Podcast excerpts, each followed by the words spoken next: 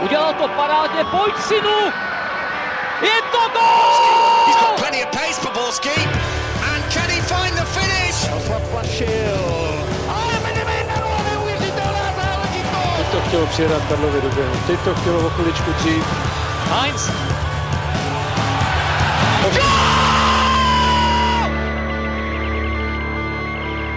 Dobrý den, vítáme vás u dalšího dílu Fotbal Focus podcastu. Česká liga spěje do svého vyústění a stále není jasné, jestli mistrem bude Slávia nebo Plzeň. Známe už ale jména sestupujících. Druhou ligu si opět zahraje Hradec Králové a po deseti letech opouští elitu také Příbram. Jasno je také víceméně o novém trenérovi Sparty, kterým by se měl stát Ital Andrea Stramaccioni. Ale také o tom, že základní skupinu Evropské ligy si v příští sezóně zahraje Zlín. Také si připomeneme památku Davida Bystroně a podíváme se na to, co český fotbal může udělat, aby podobným případům lépe předcházel. Ve studiu vítám komentátora Českého rozhlasu Honzu Suchana. Ahoj. Ahoj. A kolegy z redakce webu ČT Sport Pavla Jahodu a Martina Vajta. Ahoj. Čau. Od mikrofonu zdraví Ondřej Nováček. Poslední kolo nejvyšší soutěže slibuje drama hned na několika frontách. Jednak se dozvíme jména všech účastníků evropských pohárů, ale hlavně zjistíme, kdo si zajistí titul. Na jedné straně to může být Slávia, která na Strahově hostí Brno, na druhé straně ale taky Plzeň, kterou v domácím prostředí čeká hlava. Zbrojovka se v minulém kole potkala s chodou okolností právě s Viktorií a viděli jsme, že to pro plzeňské nebylo nic jednoduchého. Pavle, čím Brno prověřilo kandidáta na titul ze všeho nejvíc? No, taktickou přípravu na zápas. Trenér Habanec nastavil hluboký blok, sázeli hodně na defenzivu a především na rychlé protiútoky. Plzeň samozřejmě měla více ze hry a to se tak jako celý zápas stupňovalo, ale podle mě se znovu ukázalo to, co jí trápí celou sezónu, tak ta problém ve finálové fázi, kdy spoustu situací nevyřešila tak, jak mohla a Brno hrálo prostě v obraně velice dobře. Mělo tam sice Brnu o nic už nejde, ale byl to poslední zápas Pavla Zavadila před domácími fanoušky, takže tam určitá motivace byla a to, že v ty protiútoky do té otevřené obrany Plzně fungovaly vys dva góly, které Brno dalo sice z jasných offsideů, ale bylo to varování a je to podle mě varování pro Slávy, jak by to mohlo vypadat, protože taktika Brna bude určitě podobná, protože si nemyslím, že by měl na Slávy třeba otevřít obranu a tohle v podstatě to budou hlavní zbraně určitě, nebo byly a asi budou. Jak by to mohlo vypadat, Honzo, na Slávy? Podle mě to bude hlavně o Slávy. Ve vší úctě k Brnu to bude především o ní, o jejím psychickém nastavení, jestli se s tím dokáže vypořádat, protože takovýhle velký krok, eh, byť se to zdá relativně maličkost porazit Brno doma, tak eh, většina z těch hráčů ještě jako nemá ve svém CVčku, snad kromě Hušbauera, který vlastně v podobné pozici už byl, tak si myslím, že to bude o psychice Slávě do velké míry. Ukázalo se, že vlastně v posledních těch zápasech doma, to pro ní nebylo nic snadného, tři remízy ze čtyř domácích duelů. A pokud jde o taktiku, tak eh, podle mě bude pro Brno klíčové jednak uskákat ty dlouhé balony, které Slávia používá na, na Škodu, možná bude hrát i Mešanovič zase v základu společně s ním a ucpat podle mě ty kraje eh, zálohy, odkud zlobila hlavně v prvním poločase Slávia v Mladé Boleslavi, kde výborně zahrál Tecel, už jsem ani nevěřil, že to v něm je.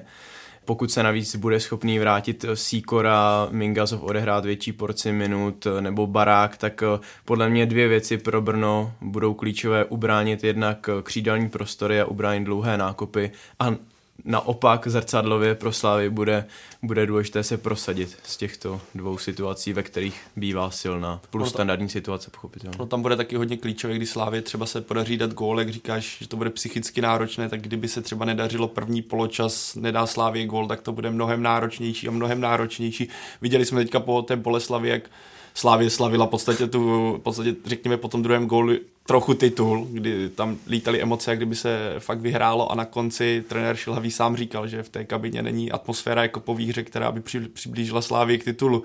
Takže eh, vidíme, jak to bude. Určitě už teďka je to psychicky náročné a pokud by se tohle prodlužovalo, tak to bude o to náročné. Já jsem se chtěl ještě dostat k Brnu, protože když se ještě podíváme na psychickou stránku Brna, tak vlastně to určitě nebude chtít být v tom zápase nějakou jako pouťovou atrakcí, na kterém si ten druhý tým vyhraje titul. To si myslím, že každý profesionální hráč prostě už má nějakou takovou jakoby stavovskou hrdost na to, aby, aby vlastně, když už teda oni nevyhrajou, tak aby nevyhrál ten druhý, takže si myslím, že tohle to může hrát roli spolu s tím, že Brno je teďka v poslední době ve formě a tím spíš, že si vlastně proti Plzně ověřilo, že i na takového to soupeře jde velice dobře hrát a myslím si, že na Slávě bude platit vlastně to tež, tak si myslím, že Brno to nabudí a Brno to nabudí i kvůli Zavadilovi a když jsme vlastně poslouchali ty ohlasy po tom zápase, tak spousta z těch hráčů právě chtěla vyhrát pro něj.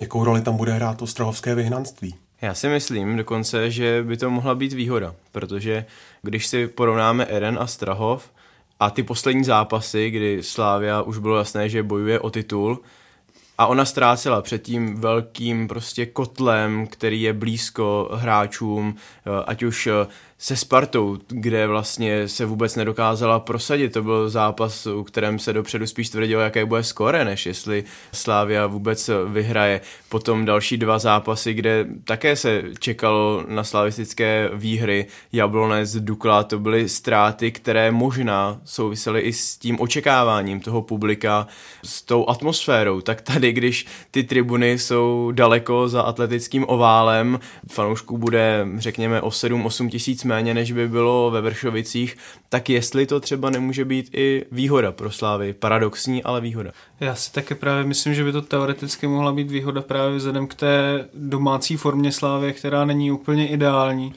A ono, jako jak Roman Berber teď zmiňoval eh, polomanželku, tak si myslím, že pro Slávy je to takový polodomov, zvlášť pro ty fanoušky, kteří si myslím, že, že to vzali naprosto jakoby v pohodě tady tenhle ten krok a vlastně připravují se to na to a je to pro ně jako taková určitá nostalgie. Tam vlastně říkají, že to tomu Strahovu tak nějak dluží, takže si myslím, že se na to psychicky nastavili ty fanoušci dobře a pro Slávy, která je s těma fanouškama hodně propojená, tak si myslím, že už je to taková trochu jako polovina úspěchu tady tohle. Zase druhá věc si myslím, nikdo vlastně z, těch, z toho aktivního hráčského kádru až na Šventa, který je teda zraněný, tak vlastně si ten Strahov nepamatuje. Ani na něm prakticky nikdy nehrál a to je podle mě důležitá věc z toho hlediska mentální přípravy. Já jsem si pamatuju, když jsem četl nějaký článek, teď už nevím, jestli to bylo Michael Jordanovi nebo Shaquilovi O'Nealovi, který vlastně třeba pět hodin před zápasem neustále chodil venkovníma arénama, prohlížel si z každého koutu, aby si prostě mozek zafixoval, že na něho z žádného koutu nečeká něco nečekaného a aby to, jakoby to periferní vidění vnímalo jako jenom ten zápas. Takže z tohohle z toho pohledu samozřejmě pro tu Slávy to může být těžké, že může být rozptýlená, ale na druhou stranu to zase může být vlastně příjemný impuls. Napadá mě ještě vlastně jedna věc, kterou třeba minimálně já, možná i vy znáte z Hanspolky, když je otevřené hřiště, kam se dá zakopnout prostě balon 20 metrů, 30 metrů daleko, tak pro tým, který je v tlaku, potřebuje dát gol, tak to není vůbec nic příjemného. Byť samozřejmě tady budou podavači míčů, ale prostě možná ta psychika taky eh, s tím dokáže něco udělat, kdy prostě to Brno, když bude pod tlakem, tak zakopne balón a minimálně prostě něco podle mě jako dokáže líp ušetřit, než v Edenu, kde jsou ty betonové zdi pár metrů za lajnou. Tak třeba i tohle, byť je to v podstatě blbost, může hrát. Jo, ono to i ovlivňuje styl fotbalu nebo vnímání toho hřiště, když je hnedka zatím tady ten beton, tak přece jenom má člověk jakýsi, řekněme, bod, podle kterého může odhadovat tady ten velký prostor je vždycky nepříjemnější, řekněme, centry, střely, všechno se to ovlivňuje to tu hru, než si na to, já nevím, jako si slávisti teďka trénují přímo na Strahově, nebo to, protože to podle mě je jeden z klíčů, pro, zvyknout si na takové hřiště potom, kdy jsou zvyklí hrát na tak, v, v tak uzavřeném prostoru, jako je na, v Edenu. No. Já musím říct, že jsem se tam byl podívat eh, teď v týdnu kvůli reportáži a je to teda už docela silné retro. Když si to člověk porovná s těmi stadiony, na kterých se hraje jindy liga, snad s výjimkou Hradce Králové, tak tohle už skutečně jsou nějaká zlatá 70. 80. léta. A je zase vtipný, že tam všude ještě jako zbyly ty, ty samolepky slávy. I, jo, jo, i vlastně na těch pokladnách eh, dřevěných, které, které tam ještě jsou, tak stále cedule jsou červeno-bílé, ale je tam spousta i třeba stavební sutí a když jsem se ptal, jestli jako se to stihne vyvést, tak ne, tady se to zavře. jsem se nebude smět. No, takže je vidět, že to je takové provizorium a jako myslím, že tenhle stadion, jako pro, pro tréninky fotbalové reprezentace to je naprosto dostačující, ale jako na zápasy už to moc důstojné místo není. Každopádně, když se podíváme na to cené vítězství 2-1 v Mladé Boleslavi, eh, co to vypovídá Martině o psychické i obecně fotbalové síle Slávy? Já si myslím, že to vypovídá strašně moc, že ten tým vyhrál v prostředí, ve kterém prakticky žádný tým moc nevyhrává. Boleslavi se doma daří a v Slávě do toho zápasu vstoupila naprosto perfektně, jako výborně, byla kompaktní, byla soustředěná, byla dobrá směrem dopředu.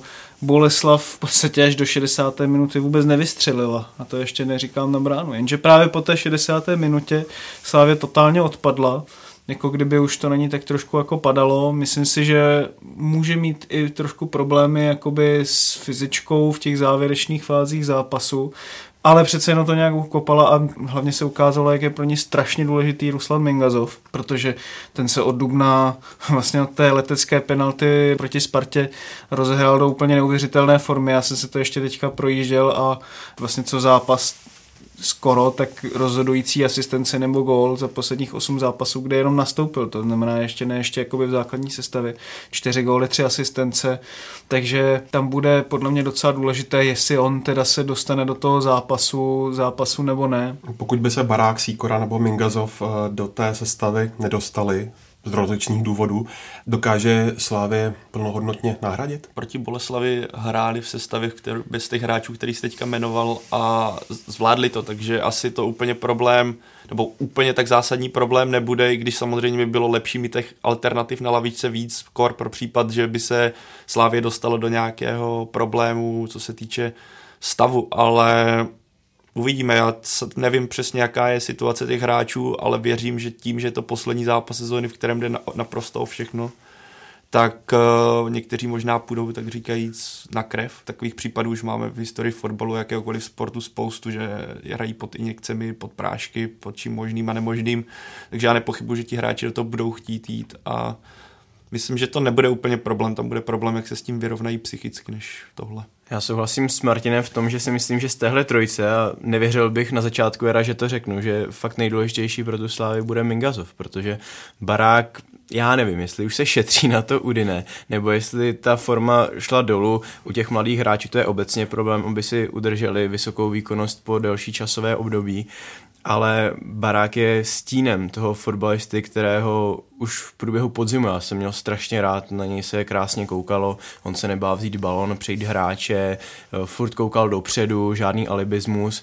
Teď eh, to taková sláva není, Sikora na to, jak na začátku jara to byl naprosto klíčový hráč pro slávy, nejdůležitější, tak eh, teď také možná tomu přispělo i samozřejmě to zdraví jeho, ale fakt podle mě klíčový bude ten Mingazov, aby, aby hrál a pokud bude, tak si myslím, že třeba ani Sikora, ani Barák se nemusí vůbec dostat do základní jedenáctky, protože já to vidím vepředu na dva, Mešanovič Škoda, kraje zálohy Mingazov zmrhal a ve prostředku Ngade s Hušbauerem, takže Sikora, Barák podle mě jsou varianty na lavičku. Zase ale narážíme na to, co jsi říkal s tím Stanislavem Teclem. Mě taky strašně překvapil ten jeho výkon. Opravdu velice to odjezdil, odmakal takovýhle vlastně výkon, kde on byl i přesný v těch přehrávkách, nábězích a takhle. Já jsem to od něho už úplně nečekal, navíc na křídle, kde úplně mu to nesvědčí nejvíc. A dokazuje to jenom vlastně sílu Slávě vlastně z lavičky útočnou, protože když si vezmeme ještě, že je tam Fan Buren, který je prakticky nevyužitý a i v těch zápasech, kde on nastoupil, tak nemám pocit, že by byl mimo ten zápas, jo, protože třeba proti Japonci nebo vybojoval penaltu. vybojoval penaltu, takže je vidět, že ta síla Slávě na lavičce je násobně vyšší než u jiných týmů a to teda především směrem dopředu. No. Myslíte, že to Plzeň bude mít proti hlavě v tomhle světle lehčí? No, lehčí. Samozřejmě je to taková Jihlava se v poslední době také dostala do formy, zachránila se a v současnosti může být naprosto v klidu. Když vezmeme Plzeň, tak na ní nebude určitě takový tlak jako na Slávy, protože ona je v situaci, kdy musí, zatímco Plzeň taky musí, ale je tam pořád to vědomí, že se může stát, že když vyhrají, tak prostě ten titul neklapne, takže určitě dá se říct, že to budou mít lehčí v návaznosti na toto, ale pokud srovnáme ty soupeře, tak i Hlava v Brno jsou v pohodě, nemají o co hrát, můžou si ten závěr sezóny užít a každý bod eh, znamená peníze za bonusy, takže proč ne? Já si myslím, že tam bude hlavní, že na Plzeň nebudou upřené zraky, že ty zraky budou upřené především na Slávy a Plzeň, zvlášť tady v těchto těch fázích sezóny, už je opravdu to, jako abyste to tak nějak jako ukopali, pošolíchali a, a dovedli to do toho zdárného konce. A přece jenom jsme viděli, že i v tom Brně tady tohle to Plzeň dokázala, že se dokázala vyhrabat i z těch největších šlamastik, jako byla právě třeba proti, proti Karviné, uh, třeba, Karviné nebo, nebo proti Boleslavi, že vlastně prohrávala už 0-3 a zvlášť proti hlavě, která to teda jako ukopala tu záchranu na velice těsně a na ten tým se opravdu letos nedívalo moc dobře. No, ale le, letos ale fakt letos mám dojem, fakt že, že to je slabé, byť to ukopali, tak eh, já co si pamatuju ty eh, zápasy, pár jsem jich viděl, tak mně vůbec uh, nepřišlo, že oni by hráli jako dobře, sice porazili Spartu, ale ten výkon, který oni podali, mi přišel úplně stejný jako na Bohemce před týdnem, kde prohráli a teď proti Příbrami taky úplně v klidu mohli prohrát s příbramí doma. A já si myslím, že Plzni to bude to samé. Ty týmy tady Brno i Hlava budou mít motivaci do stavu 0-0, kdy tam bude takový, takový ten výhled, jo, ale můžeme ovlivnit něco v té soutěži, můžeme se udržet, můžeme získat bod, ale pokud padne rychlý gol tam nebo tam, tak věřím, že to klidně může dopadnout 5-6-0, protože ten tým už nebude mít podstatě o co vůbec. Když to vezmu trošku víc v globále, tak eh, Slávě té nové éře by možná ten první titul potřebovala jakoby víc. Každý tým, když už tam má třeba nějaké hráče, kteří vyhráli titul, potřebuje nějaký ten prvotní úspěch dohromady. A pro Slávy, jakoby pro tu jejich image klubu, který teďka má hrát prim i na tom přestupovém trhu, kde je to zvlášť u nás velice důležité, tak eh, tady ten úspěch pro ně bude vlastně docela zásadní, ale paradoxně vlastně mnohem zásadnější to bude pro Plzeň, protože ona právě z hlediska financí už dneska je v pozici toho třetího. Do ligy mistrů se jí bude mnohem hůře dostávat z pozice druhého týmu a nevěřím moc tomu, že příští sezónu, byť teda s Pavlem Vrbou dokážou ovládnout ligu, jako s tímhle s tím týmem si myslím, že to budou mít hodně těžké, takže na ně si myslím, že by měl být vlastně teoreticky větší tlak než, než na tu Slávii. Ale podle mě vzhledem k tomu vývoji v tabulce to tak nebude. Přesně hmm. tak. Rozhodne se ale také o posledním postupujícím do Evropské ligy. O čtvrté místo totiž bojují Mladá Boleslav, která jede do Liberce, a Teplice, které doma hostí Duklu. Oba to nejsou vůbec snadní soupeři. Eh, Honzo, komu by podle tebe ten zápas mohl sednout méně? Připomínám, že Boleslav má obod víc a má lepší vzájemné zápasy. Já myslím, že tam jako se to strašně těžko odhaduje, že to jsou takové zápasy 50-50. Já jsem koukal pro takové ozvláštění na jarní tabulku a ty týmy, všechny čtyři, jsou v podstatě na stejno. Tam Teplice mají o pár bodíků víc než ty zbylé tři kluby, ale které jsou úplně snad na bod skoro. Jo, a Liberec, který měl hrozný podzim, tak se, tak se zvednul. Doma určitě nebude chtít s Mladou Boleslaví, což je takový drobný rival, nebude chtít prohrát. Zvlášť jako teda ještě podotknu, promiň, že tě do toho skáču, ale Liberec má doma úplně parádní formu. Na jaře neprohrál vůbec a dokázal remizovat třeba i se Sláví. To je jenom hmm. suska. A Dukla, Dukla teď taky hraje celkem dobře. Teplice, to je pro mě skoro zázrak ligy pro mě jako ta práce, kterou Daniel Šmejkal udělal za ten rok s takovým v posledních letech přece jenom už bezkrevným týmem, tak eh, to je obdivuhodné. A byla by to taková, taková pěkná tečka za tou sezónou, pokud by se podařilo Severočechům dostat do Evropské ligy, ale já si fakt netroufnu říct, jak to dopadne. Myslím si, že ten Liberec ukope minimálně bod v eh, proti Mladé Boleslavi, ale zároveň se neodvážím tvrdit, že bude schopná eh, Dukla prohrát, nebo respektive Teplice, že budou schopni porazit Duklu. Problém to nejspíš bude z toho pohledu, že Teplice hodně hrozí z centru a z těch dlouhých nákopů a tam byl hodně důležitý krop, který s letos 12 asistencemi nejlepší nahrávač ligy a je v podstatě na, na prostém vrcholu své výkonnosti ve 30 letech si myslím, že kdyby nějaký z těch špičkových týmů ještě chtěl se podívat na ideálního krajního obránce, tak by, tak by stále mohl, ale přece jenom už je trošku v těch mezi těmi staršími. Mladík, no. Ale je fakt, že právě tahle pozice relativně trápí eh, ty nejlepší Přesně české tak, no. týmy.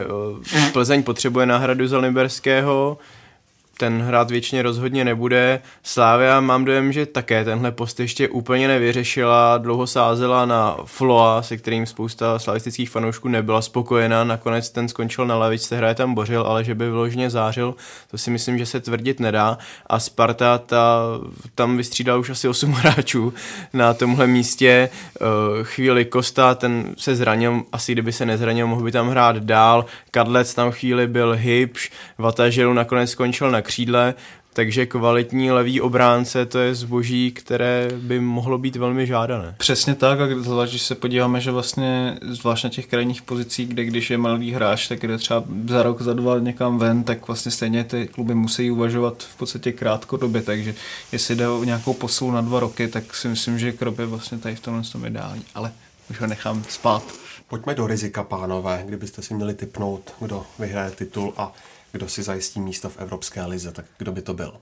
Tak eh, za mě titul Slávia, pokud to nezvládnou, tak eh, to budou muset chodit kanálama, jak se říká. A Teplice. Já Slávě, protože jsem to říkal někdy v prvních jarních podcastech, že pokud se tak nestane, tak to nechápu, takže já musím zůstat věrný svému názoru, protože to by nešlo přehazovat takhle vyhýbku pořád. A jak jsem říkal, Teplice, no.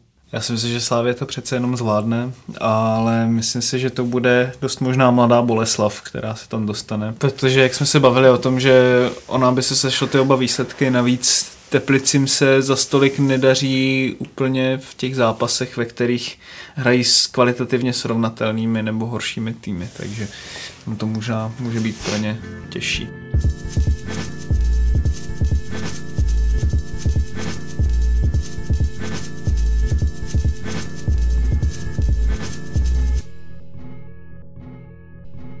Český fotbal po sebevraždě Františka Rajtorala postihla během krátké chvíle další tragická smrt. Na život si v nedožitých 35 letech sáhl David Bystroň. E, jaká věc, Martine, nebo osobní vzpomínka na bývalého obránce Plzně se ti vybaví nejvíc? Vybaví se mi určitě zápas s AC Milan ve, ve skupině Ligy mistrů v sezóně 2011-12, pokud se nemýlím, kde e, Plzeň už prohrávala 0-2 v Edenu ale nakonec to právě i díky gólu Davida Bystroně dokázala srovnat na 2-2 a dostat se vlastně do jarní fáze evropských pohárů. A tehdy jsem se teďka vlastně díval kvůli tomu včera na posledních třeba 10-15 minut z toho zápasu a to byla Plzeň neuvěřitelných kvalit, jako když to, zvlášť když si to srovnáme s dneškem, tam když se podíváme na tu zálohu, tak tehdejší Jiráček, Horvát, Darida a ostatní, byl to parádní tým a když si vezmeme tu stoperskou dvojici, tak by stron Čišovský. Čišovský byl ten elegant, co to tak nějak jako uklízel vzadu a dokázal mít skvělou rozehrávku. Bystron byl zase ten důrazný, který si dokázal vyběhnout až na polovinu hřiště, vybojovat hlavičku a pak zase jít až do vápna a tam právě doťukával do prázdné brány a tím vlastně ten jeho gol i pro mě tak trochu jako symbolizoval ten tehdejší totální fotbal Plzně, se kterým si tak vlastně docela podmanila Evropu. Myslím si, že i to jméno, které si tehdy Plzeň udělala, takže si to čeští fanoušci možná neuvědomují. A když se podíváme na tu obranou čtyřku tehdejšího zápasu, Rajtor Hall, Čišovský, Bystroň, Limberský, tak toho trochu jako mrazí v zádech teda no. Jde o druhou sebevraždu během velice krátké doby, navíc znovu u bývalého hráče Plzně. Eh, hodně se diskutuje o tom, že jak by se dalo těmto tragédiím předcházet. Je na čase, Honzo, udělat nějaké velké systémové změny v osobním přístupu k hráčům ze strany celého fotbalového prostředí? Rozhodně ano. Rozhodně ano. Myslím si, že by mohlo pomoct to, co funguje v NHL, takový ten fond eh, právě pro hráče po skončení kariéry, kteří mají problémy, ať už kvůli zdravotním eh, obtížím nebo i třeba kvůli dluhům. Je tam prostě vytvořený fond, do kterého jdou mimochodem peníze ze všech pokut a z toho se pak právě látají takovéhle trable. Tak to by byla jedna věc a druhá věc je, že se musí něco udělat, řekněme, s finanční gramotností českých nejenom fotbalistů, ale možná obecně sportovců. Když jsem tohle téma zpracovával teď v některém z předchozích dní, tak eh, jsem jednak eh, mluvil s Marketou Heindlovou z hráčských odborů a jednak s Kateřinou Neumannovou, která má na starosti v Českém olympijském výboru program Duální kariéra, který má připravit sportovce vlastně na kariéru po kariéře. A vlastně obě mi řekli, že vůbec o nějaké, řekněme, finanční poradenství, o pomoc vlastně s tím, jak nakládat s penězi ze strany sportovců není že na Marketu Heindlovou se obracejí ti fotbalisté až ve chvíli, kdy mají velké problémy a už se je třeba daří jenom zmírňovat, už se to nedá vyřešit.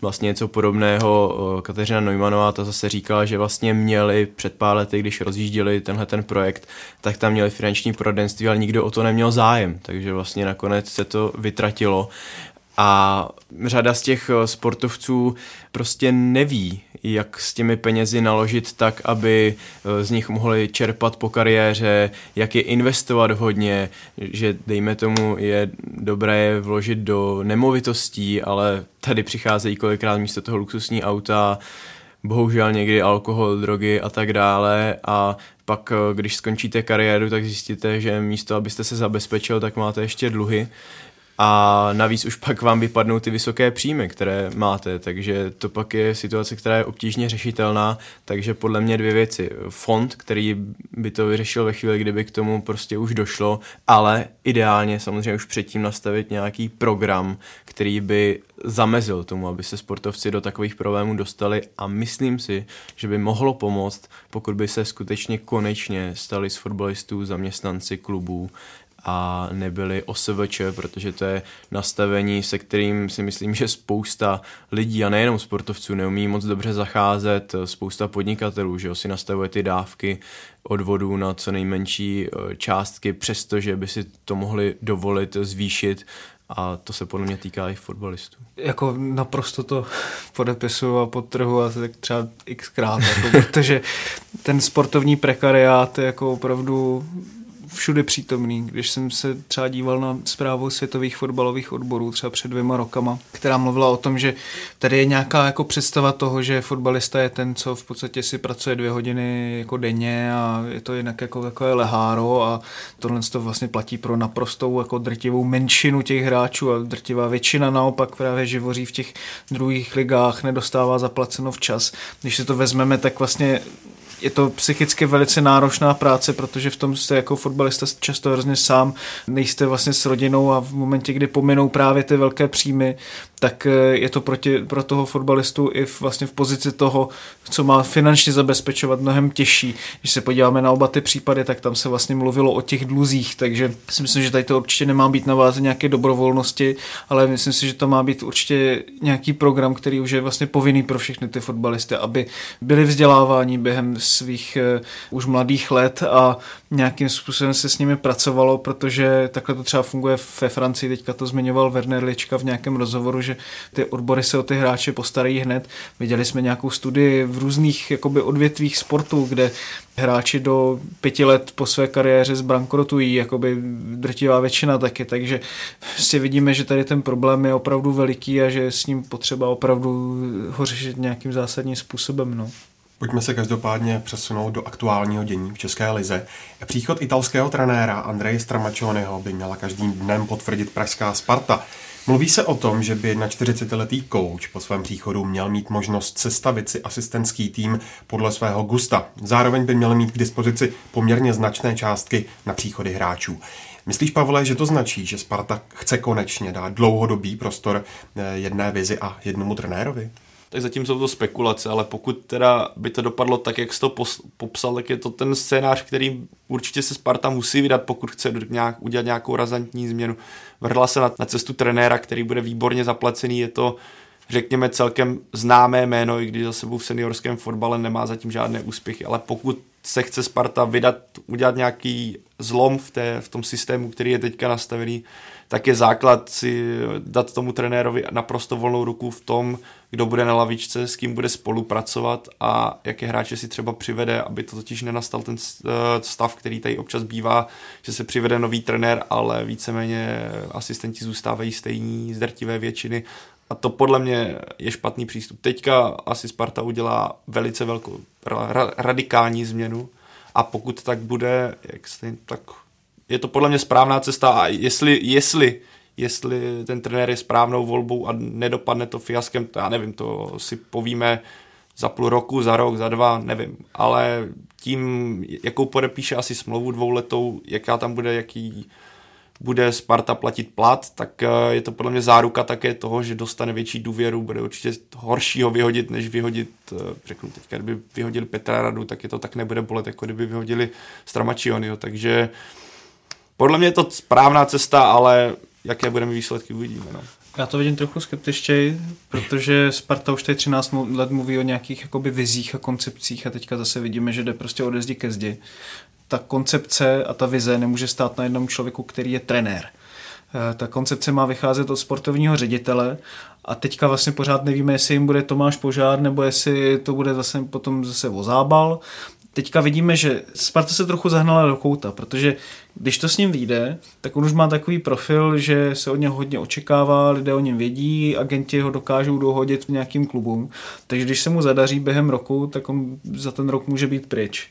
A když se mu nezadaří, tak ho bude strašně těžké vyhodit, protože tam bude jakoby velké odstupné. Teďka je tam spousta dalších otázek, jestli takovému člověku, od kterého vlastně jakoby zase tolik nevíte, co máte čekat, protože pět let už trénuje na seniorské úrovni, nemá žádné úspěchy, jestli mu dáte teda prostor pro to, aby udělal radikální řez v kádru, nevím.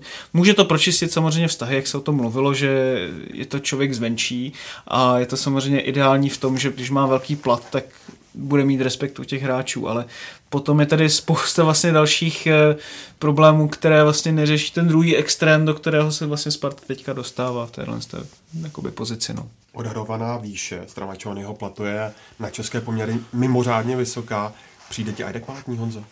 No, podle mě je to hlavně takový zoufalý krok, kdy už prostě Daniel Křetínský tak touží po úspěchu, že už jako ho nenapadá moc dalších variant, eh, po kterých, bych, po kterých by sáhnul, aby to konečně vyšlo, aby se konečně dočkal ligy mistrů nějakého titulu, protože zatím jich moc nebylo, zvlášť v těch posledních letech. A pokud se rozhodl tedy jít cestou zahraničního trenéra, tak to samozřejmě sebou nese i vyšší náklady, takže asi jsme si nemohli myslet, že by sem přišel trenér ze zahraničí a pobíral podobné peníze jako dejme tomu Petr Rada. Takže v tomhle ohledu tomu rozumím, na druhou stranu taky nejsem úplně přesvědčený o tom, že to vyjde. To si prostě budeme moc říct, hmm. dejme tomu za ten rok. Já si myslím, že to naznačuje jakoby jednu velice důležitou věc a to je to, že Sparta se dostává do pozice klubu penězmi širší špičky evropského fotbalu, do takového průměrného klubu Bundesligy, lepšího klubu belgické nebo nizozemské ligy, tím, co si prostě může dovolit, protože ona v podstatě říká, to, co my můžeme dát tomu trenérovi, to v podstatě můžeme dát jakoby i na hráče. Daniel Křetinský se teďka rozhodl operovat s mnohem větší sumou peněz, což už dokázal vlastně u, Václava, u nákupu Václava Karlice, dal tím signál signál, že chce, aby s ním bylo počítáno na té evropské scéně. A to je velice zajímavé, protože takhle už chce operovat vlastně i Slávě a takhle předtím chtěla operovat Plzeň, když se jí ještě dařilo v evropských pohárech. Takže vidíme, že vlastně tady ty ambice jsou mnohem větší, než třeba, nevím, ještě před pěti lety nebo před deseti lety od těch českých klubů. No a teď je tady otázka, jestliže si Sparta může dovolit plat, na který nedostane třeba 13 nebo 14 eh, klubů Bundesligy, tak jestli si nemohla dovolit i lepšího trenéra, já si myslím, že ano, protože když se podíváme třeba na to, že Hoffenheim si dovolil Juliana Nagelsmana za menší peníze, nebo Herta má Pála Dardaje, který s ní dělá děvy už druhou nebo třetí sezónu v kuse, Teďka by mě zajímalo, co bude teda s hráčským kádrem. Každopádně chápu, že Sparta si musela přeplatit toho trenéra, jo, aby vlastně přišel do té České ligy, ale Otázka je, jestli nemusela přeplatit někoho jiného, ale třeba no, právě Stramačony dokáže ten svůj No přesně, je to jako ten úplný skepticismus, samozřejmě je na místě být skeptický, ale ne, samozřejmě za s tím Stramačionem nejsou úspěchy, zatímco za těmi když se mluvilo o tom trenérovi Svonzí bývalém. Gidolinovi. Tak, přesně, samozřejmě je to jiné jméno, ale právě mě trošku naplně optimismem, nebo optimismem, to je zase úplně špatné slovo, ale úplně bych nebyl tak skeptický v rámci toho, že ten trenér má za sebou něco, prošel něčím A podle mě strašně dobře, že ta Sparta udělala tak, nebo udělá asi tak radikální řez, že to nebude zase tak na půl. A zase na druhou stranu uvidíme, jak to vůbec dopadne, jak tady ve vedení klubu, jestli kdo bude sportovní ředitel. Teďka je to taková jako spousta otazníků, které se znáší nad Spartou a vypadá to, že během toho léta dojde ke spoustě změn a uvidíme, jaké budou. No, tu ne, tak když, si, Interu, ale... když on teďka mluvil o tom, nebo jeho asistent mluvil o tom, že měli nabídku z druholigového Bary, ale radši zvolili Spartu, tak si myslím, že asi vidíme, na jaké úrovni jakoby se on mohl rozhodovat. No. A hovoří se také o příchodu několika hráčů, například Ilie Nestorovského, nebo dokonce 35-letého účastníka finále mistrovství světa Rodriga Palacia z Argentíny. Myslíš, Pavle, že jde o kroky správným směrem? Tak já bych řekl k tomu jedno, asi nedokáz... nikdy jsem si dřív nedokázal představit, že Rodrigo Palacio bude hrát Českou ligu. Já jsem si vždycky kupal ve FIFA, když hrával za Boku Juniors a já jsem to hráč měl vždycky strašně rád, jak má oholenou hlavu a pak má takový copáneček. To je, to je strašně. To, je to vždycky naprosto fascinovalo, jako jak, to doka- tak, jak, to doka- jak to dokázal. Ale co se týče těch men, ono se o Paláciovi spekulovalo, že odejde i do Panathinaikosu, když trénoval Stramačiony Panathinaikos. Takže já bych ohledně tady těch spekulací byl strašně opatrný. A pokud bychom se na to měli podívat, je to persona fotbalová, prostě jestli přišel Ivančíc teďka do Plzně, tak tohle je dalších pár levelů navrh, ale zase musíme brát v potaz, že mu je 35 let. To nejlepší už má za, za sebou, ale pokud by do toho systému, já nevím, který si, si Stramačiony nastaví a pokud mu tam bude sedět, proč ne, je otázka, pokud by tak skutečně se stalo, za jaký plat by přišel, protože on by se asi vyvázal ze splovy, protože Sparta by ho asi nevykoupila protože zbytečně by, takového hráče by bylo zbytečně pře, přeplácet. A Ilya Nestorovský dal 10 gólů v sérii A, hrál celou sezónu, tuším za Palermo, ale taky dával na podzim a teďka na jaře už to nebylo ono, ale zase u něho je, je mu 27, Českou ligu už zkusil se Slovácku na Žižkově, když ne moc slavně, ale já mě se ty hráče strašně těžko hodnotí, protože fakt nevím, jaký styl bude hrát trenér. A... No, pokud chtěla Sparta 10 gólů z italské ligy, tak nemusela před rokem pouštět no. Takže, no, tak to je I, potom... i, I, když to ne, samozřejmě nemohla tušit, že takhle se prosadí, ale dávalo by mi to větší smysl. To, to samozřejmě. No, tak No, taky... Ale taky ona fakt je podle mě otázka, kolik za ty hráče. A já si tuším, že by se platilo hodně, no, takže já pak si, myslím, musí že... porovnat český, český hráč, zahraniční hráč, jak se říká, zahraniční hráč by měl být, pokud přijde vždycky mnohem lepší než ten český. A tohle já nedokážu hodnotit, protože já Nestorovského jsem neviděl, takže já to nechci hodnotit, takže nevím. Tam si myslím, že ta myšlenka je vlastně dobrá, jako ukázat těm hráčům, kteří jsou dneska ve Spartě, kteří si myslí, že vlastně jakoby nemůže nikdo sesadit z těch jejich pozic, že může, že jim může někdo vnutit větší intenzitu tréninků a podobně, že to místo nemají jisté. A to nemyslím jako jenom na Spartu, tohle to by šlo aplikovat na kterýkoliv skoro tým jako v České lize. Jo. Tady jde o to, že ty hráči si prostě mají uvědomit, že to nemají to své jisté. Že, ale potom zase spolu s tím nesmí přijít to, že veškerá vlastně jejich místa zaberou kvalitativně vlastně úplně stejní nebo snad i horší hráči z jiných lig. A Sparta, jak víme, má spoustu těch hráčů z těch mládežnických kategorií, které si může vytáhnout nahoru ale jenom to, že Stramačony působil v mládežnických jako kategoriích, to ještě neznamená, že si potom ty hráče na seniorské úrovni vytahoval, to právě on moc nedělal, takže si myslím, že tohle to může fungovat jako takový dobrý mezistupeň mezi tím, kdy ty hráči třeba dorostou a můžou si je potom vzít do toho e, Ačkového kádru, že tohle to může být takové dobré mezidobí, ale jestli to tak bude, nevím, no. Ono je vždycky dobré, když trenér, který přijde do nového působiště a kor do takového týmu, tak má možnost jak už jsme zmiňovali, si přivést svůj realizační tým a přivést si třeba svých pár hráčů, na kterých bude stavět, nebo který, kteří mu pomůžou se nějak spojit s tím týmem. Ale to je zase všechno, zatím jsou to strašné spekulace, uvidíme, co to bude, až to bude, ale je to takový čerstvý, čerstvý vánek do toho stabilního českého bahňáčku. No.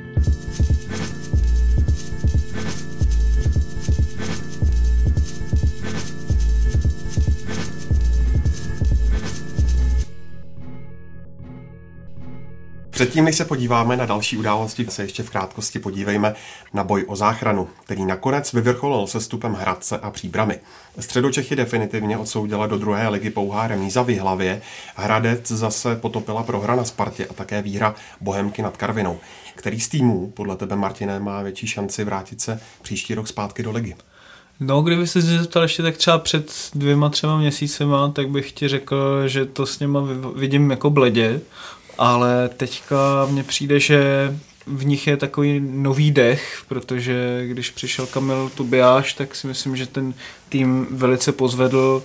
Myslím si, že i Jaroslav Starka dostal takovou jako druhou naději a chce do toho pumpovat trošku jakoby aspoň něco nevím, ty jsi s ním myslím teďka dělal rozhovor Honzo, každopádně to asi k tomu řekneš potom víc a myslím si, že Hradci může hodně pomoct eh, vlastně ten příchod nového týmu investorů, který je vedený vlastně Ivem Ulichem, takže tam si myslím, že to pro ně bude vlastně pozitivnější. Nějaký restart může to být podobné jak třeba v Ostravě, kde si myslím, že se to hodně pročistilo i vztahově mezi fanoušky a podobně, takže hrad si to vlastně paradoxně může pomoct a bude tam mít vlastně vždycky jakoby dobrou mládež a dobré trenéry, třeba mládežnické po odborné stránce, kteří se potom můžou vyšvihnout do toho trenérského křesla.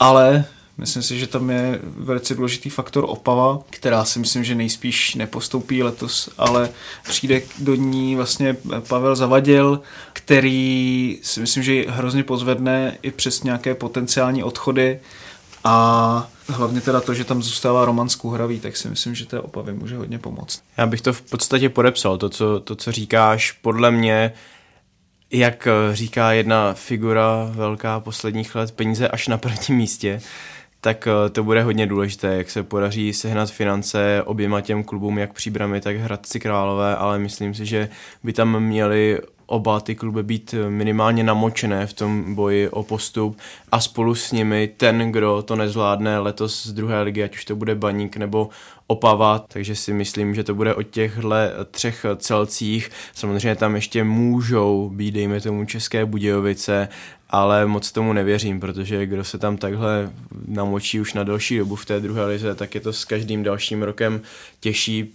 A pokud jde o tu příbram, jak si na to narážel Martine, tak eh, Jaroslav Starka věří, že finance dokáže sehnat, eh, že ten exodus sponzorů nebude tak valný, vzhledem k tomu, že to vypadá, že v těch posledních letech už tam těch peněz až tolik nebylo, tak eh, každá koruna nedej bože milion dobrý. Vítězem Evropské ligy se stal Manchester United, který ve finále zdolal Ajax 2-0. Eh, Honzo, co rozhodlo o tom, že si v tým zajistil první evropskou trofej po devíti letech a také účast v příštím ročníku ligy mistrů? Když to vezmu tedy v krátkosti, tak podle mě rozhodl šťastný první gól, a potom precizní obrana Manchester United, přes kterou se Ajax, který možná mohl být trochu nervózní, možná to na něj trochu dopadlo, na ty mladé hráče, nedokázal prosadit. To podle mě bylo to zásadní ještě mě napadá to, že Ajax se furt snažil individuálně středem hřiště, jako když hrajete počítačovou hru, stále vlastně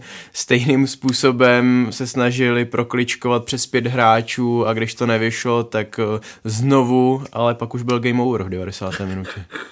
Měl si Martina z finále i průběhu Evropské ligy pocit, eh, teď se bavím o Ajaxu, že ti před očima vyrůstá další zlatá generace nizozemského fotbalu? Já jsem to schopný posoudit jako by lépe jenom na základě toho finále, protože jsem moc té cesty Ajaxu Evropskou ligou neviděl. Jestli bych to měl posuzovat podle finále, tak eh, mě zaujal maximálně teda stoper de lead, myslím, že se to tak čte. Jinak nikdo jako zase tak moc ne, když se projdeme tu sestavu, tak tam vlastně byly jenom čtyři nizozemští hráči, takže zase jako, že by to byl nějaký Ajax model 1995. Ostatně já už jako hrozně dlouho čekám. Já jsem vlastně skoro nezažil během toho, kdy se aktivně dívám nějak jako na fotbal, takový ten jako nizozemský tým, o kterém se jako vždycky mluví, jako takový ty Krajfovi potomci. A jak právě tady tímhle s tím má být, protože to je takový poslední velký projekt Johana Krajfa, který se před 6 roky vrátil právě do Ajaxu jako člen vedení a měl velkou měrou si vlastně zasloužil o to, že Ajax tam udělal nějaký restart v té mládežnické akademii, přivedl vlastně ty své legendy, které tam dneska jako působí a výsledek vlastně vidíme tady, ale jestli to jakoby zrovna tady tenhle ten tým znamená to, že je tam spousta jakoby nizozemských hráčů, kteří za já nevím, pět deset let budou vyhrávat medaile na mistrovství světa, to úplně jistý nejsem. No. Vstupenku do základní skupiny Evropské ligy si bojoval Zlín, který ovládl český pohár, když Opavu porazil 1-0. Šlo o zasloužené vítězství, Pavle. Já jsem to viděl, tak částečně. A řekl bych, že ano, jako ten zápas byl hodně opatrný ze začátku, co se dalo čekat a Zlínu pomohl, podobně jak ve finále pomohl ten rychlý gol, když potom se zatáhl a Opava se dostala do nějaké poziční převahy, ale pokud budeme hodnotit třeba na základě šancí, tak Zlín pak měl dvě břevna a Opava mi nepřišla, aby si vytvářela nějaké velké šance. Osobně jsem z začátku byl překvapený s rozestavením, které nastavila Opava, ale naopak mi trochu zklamalo, jak hrála ze strašně hlubokého bloku. Bych čekal, že bude víc perso. Ale takhle na tu otázku, ano, myslím si, že to, zasl- že to bylo zasloužené vítězství, když ubojované. A když se podíváme na ten triumf poháru i na tu účast v základní skupině Evropské lize, co to pro Zlín může Honzo znamenat? No tak v dobrou finanční injekci, to víme, a teď bude záležet na tom, jak se rozhodne Zlín s ním naložit. Mě trochu zklamává to, pokud tedy to myslí Zlín vážně s tím, že bych chtěl se usídlit nahoře v České lize, že teď pouští zase dva své klíčové hráče, protože pokud si třeba vezmeme analogii z Plzní, když ta šla nahoru, tak ta neprodávala svoje hráče, nejlepší hráče do českých týmů, pokud tak do zahraničí. Neposilovala konkurenci, naopak z ní se snažila vyzobávat některé hráče, kteří v prvou počátku buď to nebyli tak důležití, ale měli potenciál, anebo potom, když už se dostala do té pozice vyšší, tak si vybíral ty nejlepší hráče z konkurence. Takže pokud chce na něco takového zlý navázat, pokud takovou ambici má, to nevím, tak eh, podle mě je potřeba neposilovat konkurenci svými nejlepšími hráči a taky bude potřeba vybrat vhodného trenéra s nějakou vizí, která by mohla Zlín někam posunout. Snad to nebude opak jako u Sigmy Olmus, která nebyla spokojená s nějakým čtvrtým, pátým místem a za chvíli se pakovala do druhé ligy. Myslím si, že Zlín teďka může zabojovat o tu pozici dominantního týmu na Moravě, protože tam je velká spádová oblast eh, mládežnických hráčů, třeba i těch, co přijdou ze Slovenska a myslím si, že tam je teďka takové mocenské vákuum, když to tak řeknu a pokud vy, vyřeší tu situaci se stadionem a, a podobně, který majitel jeho je, myslím, v insolvenci, takže tam je potřeba tady tohle to všechno nějakým způsobem pořešit a více posílit vlastně tu svoji základnu, tak si myslím, že Zlín může, může jít určitě nahoru. A já jsem skeptický, já si myslím, že z nahoru nepůjde. Tak to je z dnešního Fotbal Focus podcastu vše. Já vám děkuji, že jste si udělali čas a přišli. Děkujeme i vám, milí posluchači, za přízeň. Všechny naše podcasty naleznete na stránkách čtsport.cz a taky na Soundcloudu, v iTunes a dalších podcastových aplikacích, kde se můžete přihlásit k odběru a jako vždy budeme rádi také za vaše připomínky, komentáře i doporučení. Mějte se pěkně a za týden zase naslyšenou.